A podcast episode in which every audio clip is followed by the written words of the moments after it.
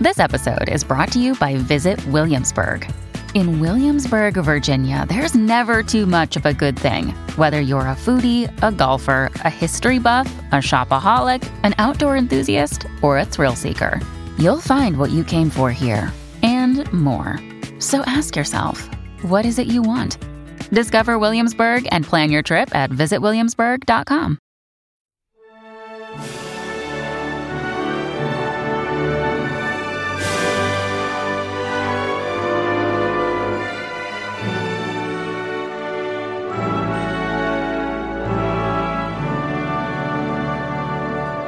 Welsh History Podcast, episode 124 The Treaty of 1404. We've talked last time about the reasons for the French to take up arms on behalf of the Welsh rebels. The French themselves were in a bit of a bind because, as and this is something we really haven't talked about yet, the victory of the Percys at Homildon Hill, which effectively destroyed the ability of the Scots to carry on a war against the English, created a circumstance where one of the main allies of France during the wars with the English had been defeated. And not just defeated, but effectively had most of their military leadership either killed or captured.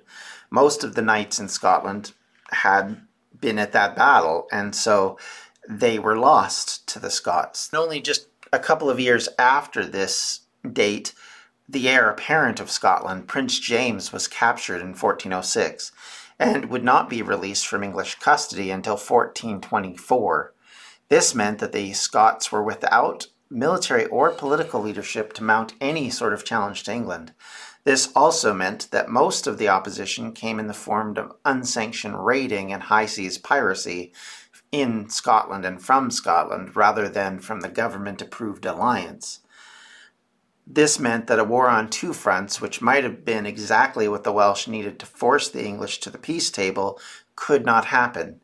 Without the pressure to the north, you have to imagine Henry was in reasonable shape to direct resources against the Welsh, and thus the Welsh didn't have any reasonable allies to go to on the island to assist them. I think this is part of the reason why the Percy Rebellion was significant to Glyndŵr, as instead of external pressure, you now have internal pressure. The finances needed to fight what might have turned into a two front war would likely have bankrupt Henry, and almost did anyway. And as well, it gave Glyndŵr the opportunity to have someone else in the north who was putting constant pressure on the English, divided forces, as we you you know any rudimentary study of military history will tell you have a very difficult time responding to things if they're continually having to run north and south. And the reality of it was at this point is for the most part the english were already reacting to the welsh incursions and not actually being proactive. But if there's no other enemy to fight then all of a sudden you could have a point where the English catch up financially and from a tax perspective and from a military perspective that they could then turn it on the Welsh and there would be not very much that the Welsh could do to defend themselves. That's the kind of thing that we're looking at in this circumstance. So it makes perfect sense why Glyndŵr would go to the French. And we've talked a little bit about this, but I want to get in further depth on some of this today. Um, and so Glyndŵr had to send for help and hope that the French would commit enough to the campaign to allow him to gain the independence for Wales. So when his ambassador, Griffith Young, and the Bishop of Bangor arrived in France, he knew he needed their help, and he knew the French were the best suited country to assist them in war.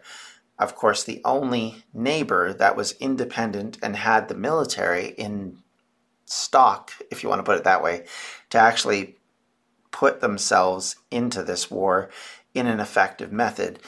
You have to remember that in medieval Europe, you don't have a lot of a lot of superpowers or a lot of very big countries. Most of them at this point are broken up and split from what we imagined. There was no Germany. It was a fiefdom of petty kingdoms that made up what was called the Holy Roman Empire. Italy was not a country, it was broken up into many different city states and, and small nations. And Spain at this stage is still divided between the Christians and the Muslims, and they're effectively at war at this point to try and reconquest the the area.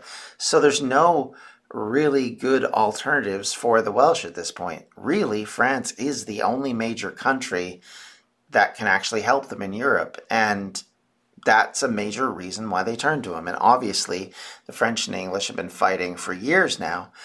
And so there's a lot of hostility on both sides, and there's a lot of reasons why they would want to do this. As mentioned last episode, for a variety of reasons, the French were at peace with the English, but as I said, were still at a hostile level. Those that supported the English in the French court were on the decline, which worked out well for the Welsh. The Orleanists were now in the ascendancy, and that gave them an opportunity. It may come as a surprise to Owen to learn that the French government was eager for an alliance. Of course, he may have understood the dynamics of what was going on politically, but the likelihood is, is he may not have realized how advantageous it had gotten for him. One of the biggest things being the death of Charles the Bald in April meant that there was no strong Burgundian to sort of defend their slightly more pro English side of things. And because of that, they now had an opportunity to get something they may not have gotten only two months previously. Some scholars gave a couple of other reasons. One, Owen had already been working with the French, and they may have, have built up good relations over the last year as Welsh forces grew more and more successful. Nothing breeds friendship like success together. I mean, let's be honest.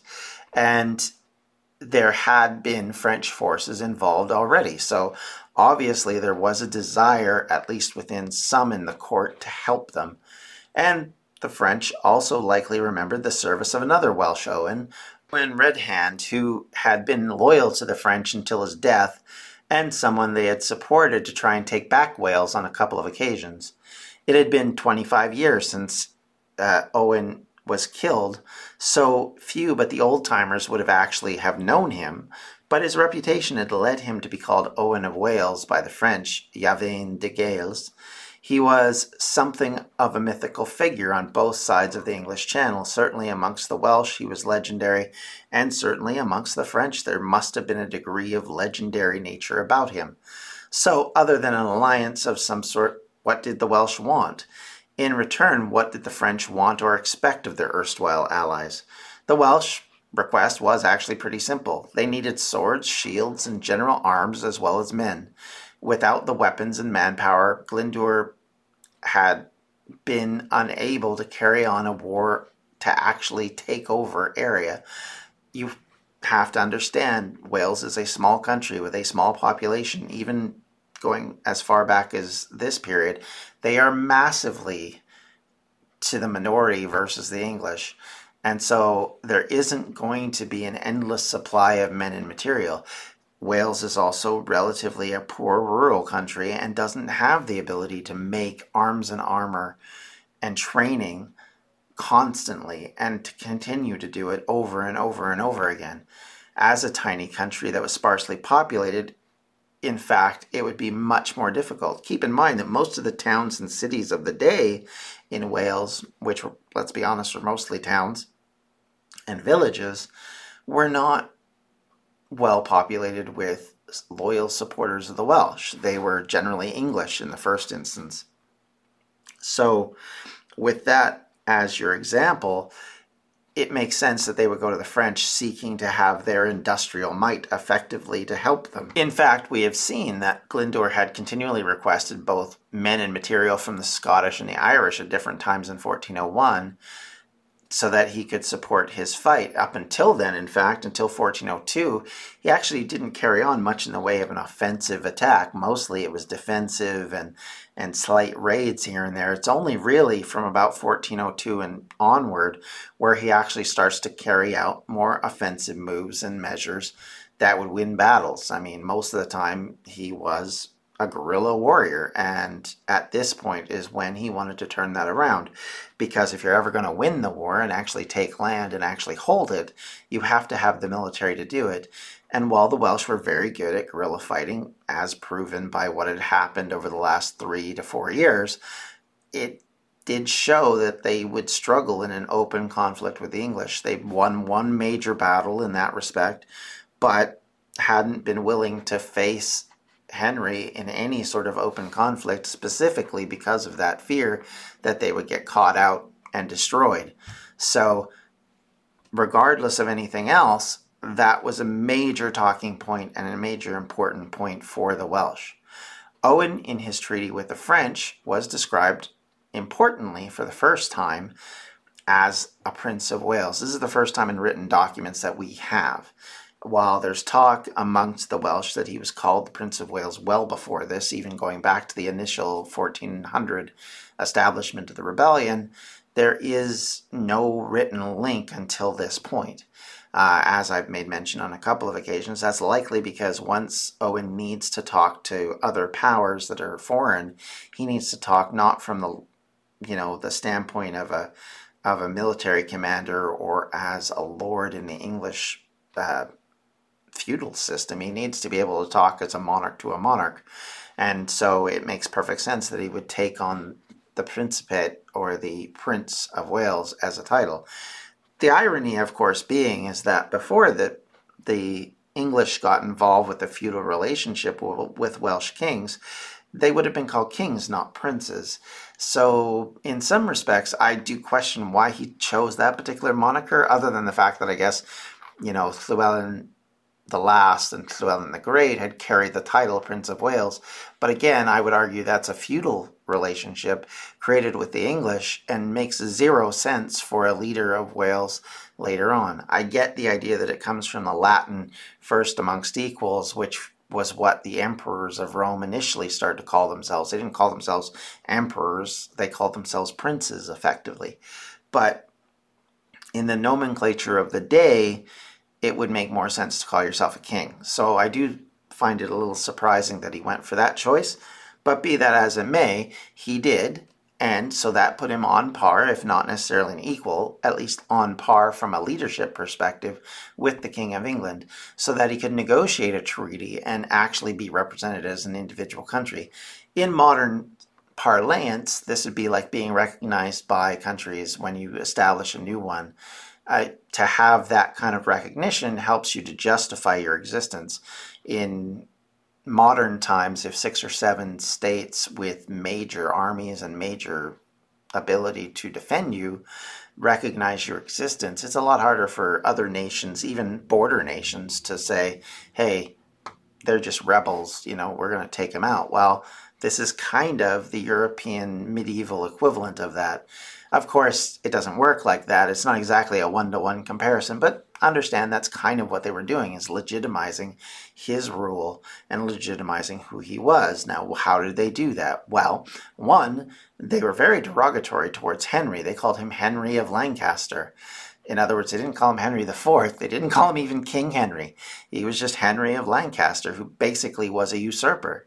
And as far as at least the Orleanist ideas go, they didn't really care for the Plantagenets and didn't want to give them any sort of legitimacy because, in part, it damages their legitimacy.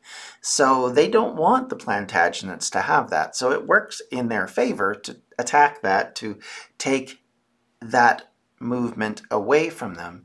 And it does allow them to then go to the Welsh and say, hey, you, we recognize you. You're a prince. That other guy, he's just Henry.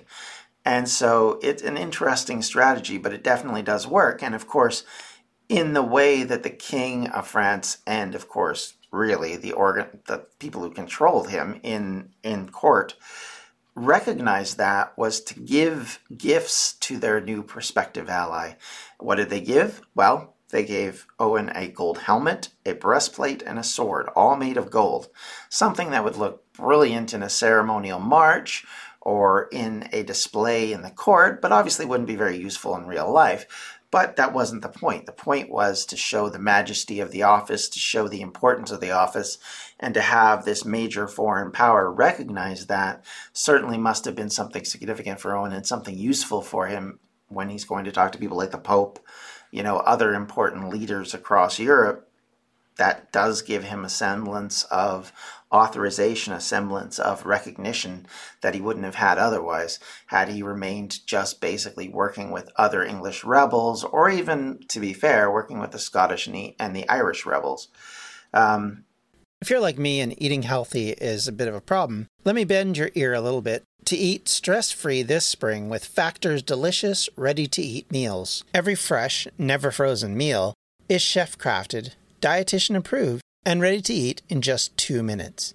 Choose from a weekly menu of 35 options, including popular options like Calorie Smart, Keto, Protein Plus, or Vegan and Veggies.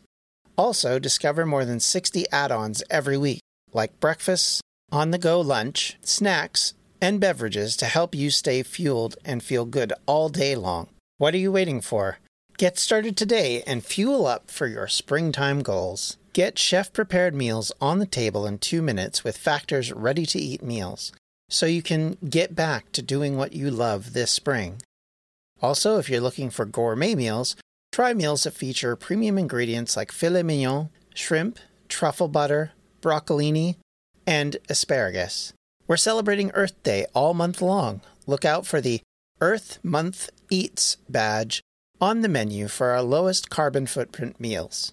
Head to factormeals.com slash welshhistorypod50 and use the code welshhistorypod50 to get 50% off your first month plus 20% off your next month. That's code welshhistorypod50 at factormeals.com slash welshhistorypod50 to get 50% off your first box plus 20% off your next box while your subscription is active. Hey, it's Ryan Reynolds, and I'm here with Keith, co star of my upcoming film, If, only in theaters, May 17th. Do you want to tell people the big news? All right, I'll do it. Sign up now and you'll get unlimited for $15 a month in six months of Paramount Plus Essential Plan on us. Mintmobile.com slash switch. Upfront payment of $45 equivalent to $15 per month. Unlimited over 40 gigabytes per month. Face lower speeds. Videos at 480p. Active Mint customers by 531.24 get six months of Paramount Plus Essential Plan. Auto renews after six months. Offer ends May 31st, 2024. Separate Paramount Plus registration required. Terms and conditions apply if rated PG. When you need mealtime inspiration, it's worth shopping Kroger, where you'll find over 30,000 mouthwatering choices that excite your inner foodie. And no matter what tasty choice you make, you'll enjoy our everyday low prices, plus extra ways to save, like digital coupons worth over $600 each week. You can also save up to $1 off per gallon at the pump with fuel points. More savings and more inspiring flavors make shopping Kroger worth it every time. Kroger, fresh for everyone. Fuel restrictions apply. Nonetheless, the first stage of the treaty that they were creating was begun on June 14th, 1404. And effectively, this was a charm offensive by the French to show the Welsh that they were serious in offering support and were more than capable of helping. The French negotiators were Jacques de Bourbon, a Burgundian sympathizer, and Jean Montaigu, a half brother of the king and the Bishop of Chartres. Montaigu was an Orleanist supporter who had been an implacable opponent of the more English friendly Duke of Burgundy. So you have both of the vital sides in the civil dispute. It isn't really a civil war yet in this negotiation. And uh, below them, you have a number of clerics and nobles who represent the various sides. So it's a recognition that the court needs to deal with this together but under the understanding that really the Orleanists were holding all the cards. The French delegation as a whole was, as we said, represented by both sides, and they were a formidable cadre of nobles and clergy. By July 14th, the treaty was then ratified in Paris. Owen would go on to ratify the treaty in Aberystwyth on January 12, 1405.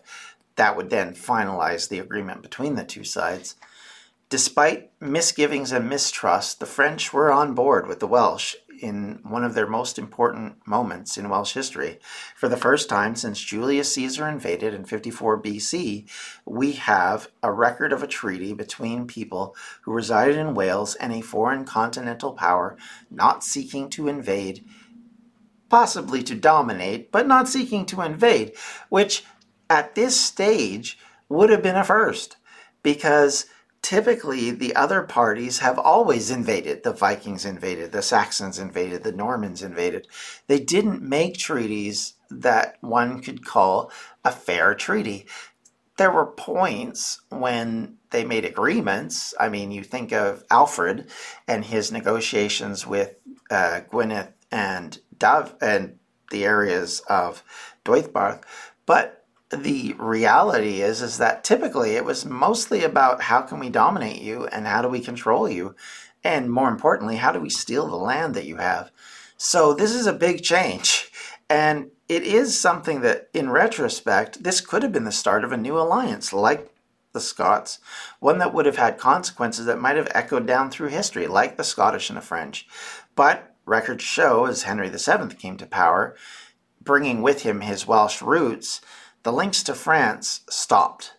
Welsh no longer seemed to hold France in a special place. In fact, even by 1415, the Welsh would once again join the English wars against the French.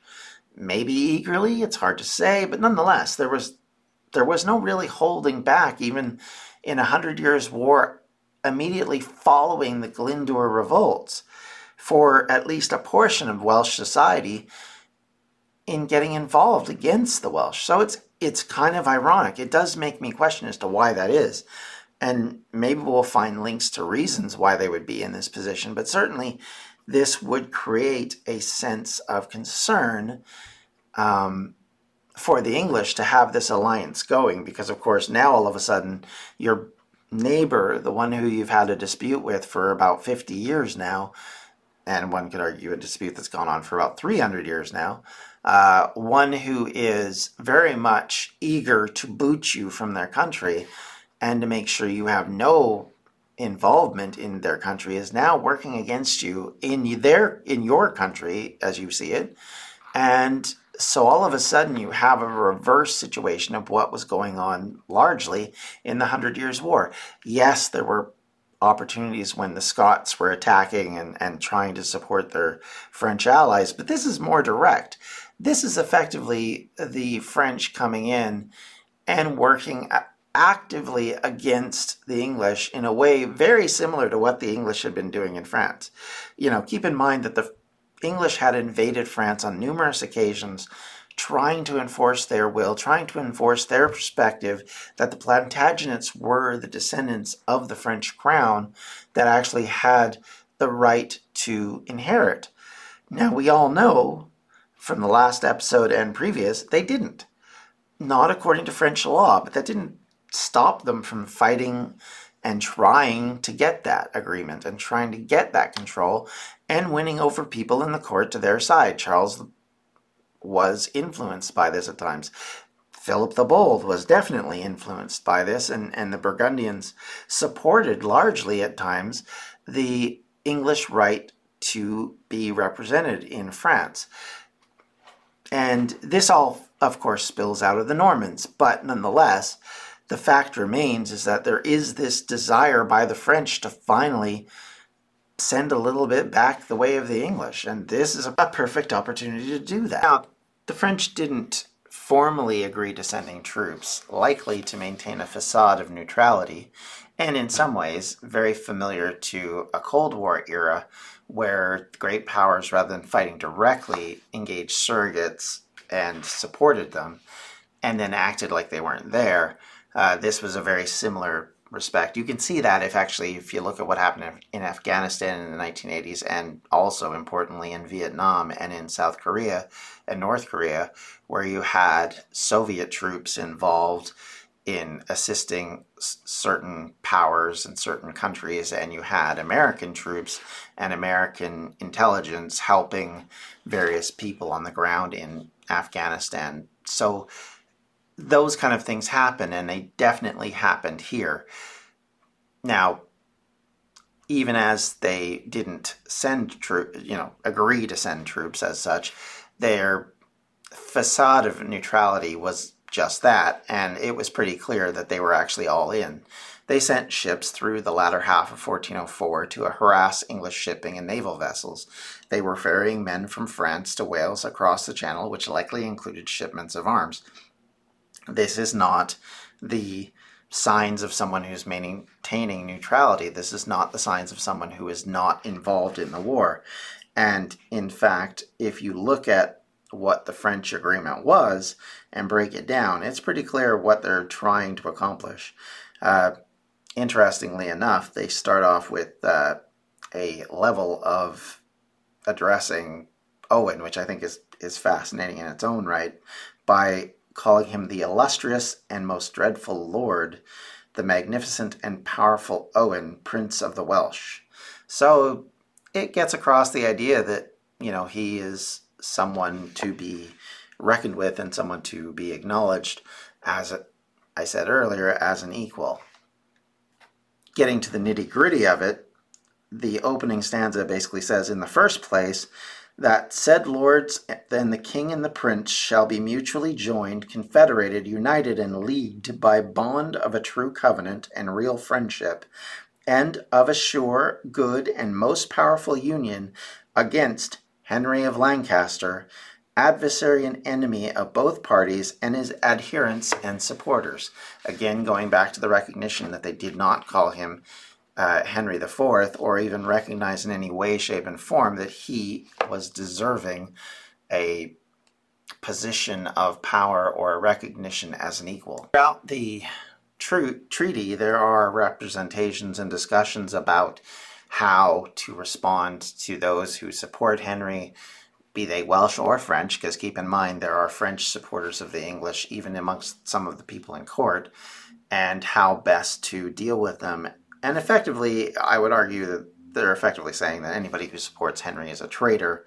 Uh, the Orleanists obviously are very much not happy with Henry in this point in time due to his mistreatment of their the former Queen of England, as well as just his general sense of ignorance towards them and insult. Whereas obviously the Welsh have slightly bigger fish to fry when it comes to this situation. Uh, but they also discuss the idea of, you know, when entering negotiations with the other side, that peace treaties won't be signed by one party, that they have to be agreed to, that both sides have to talk about it. And they do go through this quite a bit. And I think a clause which has been pointed out by academics as being very important says, and again, that one of the lords and the king and the prince aforesaid shall not make or take truce nor make treaty with the aforementioned Henry of Lancaster, but that the other might be included if he wished in the same truce or peace, unless he is united or did not wish to be included in the same truce or treaty. And he shall determine concerning such refusal or rejection who wish to treat for the said truce or peace within a month after the one shall have signed said truce or treaty by his letters patents sealed by his seal. So the other big key to all of this was not only would the French support the Welsh, they would also attack shipping. They would seize any trade that's coming from England, which again goes back to the commentary about they one of the big things they did right off the bat was start to attack English shipping in the English Channel.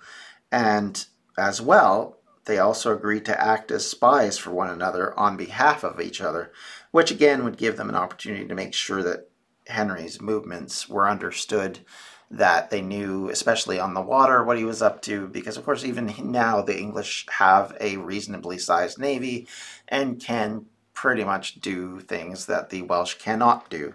So, having that intelligence would be very important and very significant in trying to deal with things. And all of this kind of goes along, including they talk a bit about redress, specifically around Henry's taking power it, it comes across really as as a negotiation that that was about not so much setting up Wales as a separate country, although that was important, but also one where the English were to be taken down Henry to be thrown out, and effectively that the French would have a say in what comes next. And I think that's significant. I think that's important. That was what the chip was for the French. I mean, if you want to talk about what they got out of this, that's what they got out of it. They wanted to have an opportunity to say who the next leader of England is. And importantly to them, to put a stop to the English always trying to raise this idea that they had rights to the French throne. And of course, as we'll go on and see in history, that obviously didn't come to pass, and the English would continue to contend for the French throne for another 50 years after this. But the attempt is even there to try and put an end to it. And that kind of thinking drove a lot of what the French were up to. I mean, the English had done a very good job of keeping France a divided country by supporting various people. And you have to understand that modern France, the borders and boundaries of what we consider to be France today, are not what they were then. And in fact, they were very lucid and fluid at times to the point where, depending on who was in control and who was in power, large portions of what would be considered the country of France were in the hands of the English, including Paris at times. So you can understand that the French paranoia and wanting to put an end to this definitely strongly influenced their reasoning. And for the Welsh, as much as I think they didn't necessarily care about that, I think they understood that that was a portion that couldn't be left out. It had to be dealt with. It had to be because if they didn't, there was no way you were getting the French on board. The French wanted that part of it resolved. The Welsh wanted, you know, their their own self determination. Now, we'll talk a little bit about you know what had ha- what could have happened had Owen won in a later episode. But I will say that at this point, if this happened the way that both sides wanted, and this actually came about, that let's say in 1407, you know, three years down the road when things are actually starting to now go badly, um, instead the French and the English def- met with the Welsh support of the French and the French actually beat Henry IV and, Fit and, and his son, um, would that have driven England into a situation where they would to have had to have made a negotiated peace with Wales, with the French? And if you took the English influence in France away at that point, would we end up with a Wales which looks a lot more like what Scotland does today, where in the reality of it was they still end up re merging with England either by force or by negotiation? Or do we get a situation where, where all of these smaller Celtic nations end up surviving into the future and actually remain independent of England going forward? The likelihood is, if you look at Europe as a whole, that wasn't going to happen. I mean, if anything, Europe from about 1700 on became one about consolidation, not about division. And so much of the territory got gobbled up. France becomes France, Prussia becomes Germany, inheriting all the various smaller kingdoms in that process. Italy unites into one country. Austria Hungary becomes a major power in that process. Russia becomes Russia instead of a number of different fiefdoms and petty kingdoms. There, there's so much consolidation going on. It's hard to argue that in that circumstance you wouldn't get an England, Wales, Scotland, and Ireland, which combines into one united kingdom. But how it would have happened and, and what the divisions would have been may have been very different from what we think of and what we saw. And imagine having the cross of St. David represented in the Union Jack instead of there being nothing, because by that point, England and Wales had been united into England and there was no separate country of Wales. So a lot of things dynamically change out of this war that will affect Wales for, I mean, I would argue forever. But certainly the aspect of a French Welsh victory may have had on the English as a whole in creating a very different kind of representation and negotiation and, and working with and against. It would have been interesting to see whether that would have still happened or whether realistically the English ability to outgun, outclass, out armor themselves against the Welsh would have simply meant that they would have ended up like Ireland, where they would have remained dominated again later on down the road. Again, that's all speculation. Don't have answers, but it is something, like I said, we'll, we may look into a little bit as sort of an alternative at one point. But just keep that in mind that this was what the objective of the French was to put an end to the English ability to try and control the French court. Something they had been doing pretty much for ever since the Duke of Normandy had a son out of wedlock, effectively, who became the Duke who invaded England. And ever after that, set up a situation like this where there was this conflict between these two sides over who was going to run. I mean, conversely, could you imagine what the world would look like if England and France had been one nation? The Kingdom of England and France, or whatever the actual name would have been, had the English actually won the day in the Hundred Years' War how different would the shape of the world be? Because keep in mind, this is happening right before exploration of the New World comes about. We're only 90 years away from Columbus reaching, well, Hispaniola, or what we now call Haiti and Dominican Republic. The that entirely changes the dynamic of the world and, and gives a new ground in which for England and France to fight over. What happens if those two countries are united and instead of fighting over it, they're actually combined going in together? How different would the world be if instead of having French support for Spain or, you know, an England which is English speaking, we have a largely French speaking world because guess what? The likelihood is the Plantagenets would have kept French as the main language of England if it was a combined kingdom. So, all of those questions, which you can run into and go off into all sorts of weird Google or YouTube traps, uh, come to mind with this because so much was on a knife edge in this point in time in our history. And it is one to keep in mind. There, there's so much going into this that just the rebellion in Wales is affecting in ways that that nobody involved with it could understand or imagine that will change and spin out in ways that nobody thought was going to happen in the end, which is the fact that England basically got kicked off the continent. So, all of this is fascinating to talk about, speculation, obviously.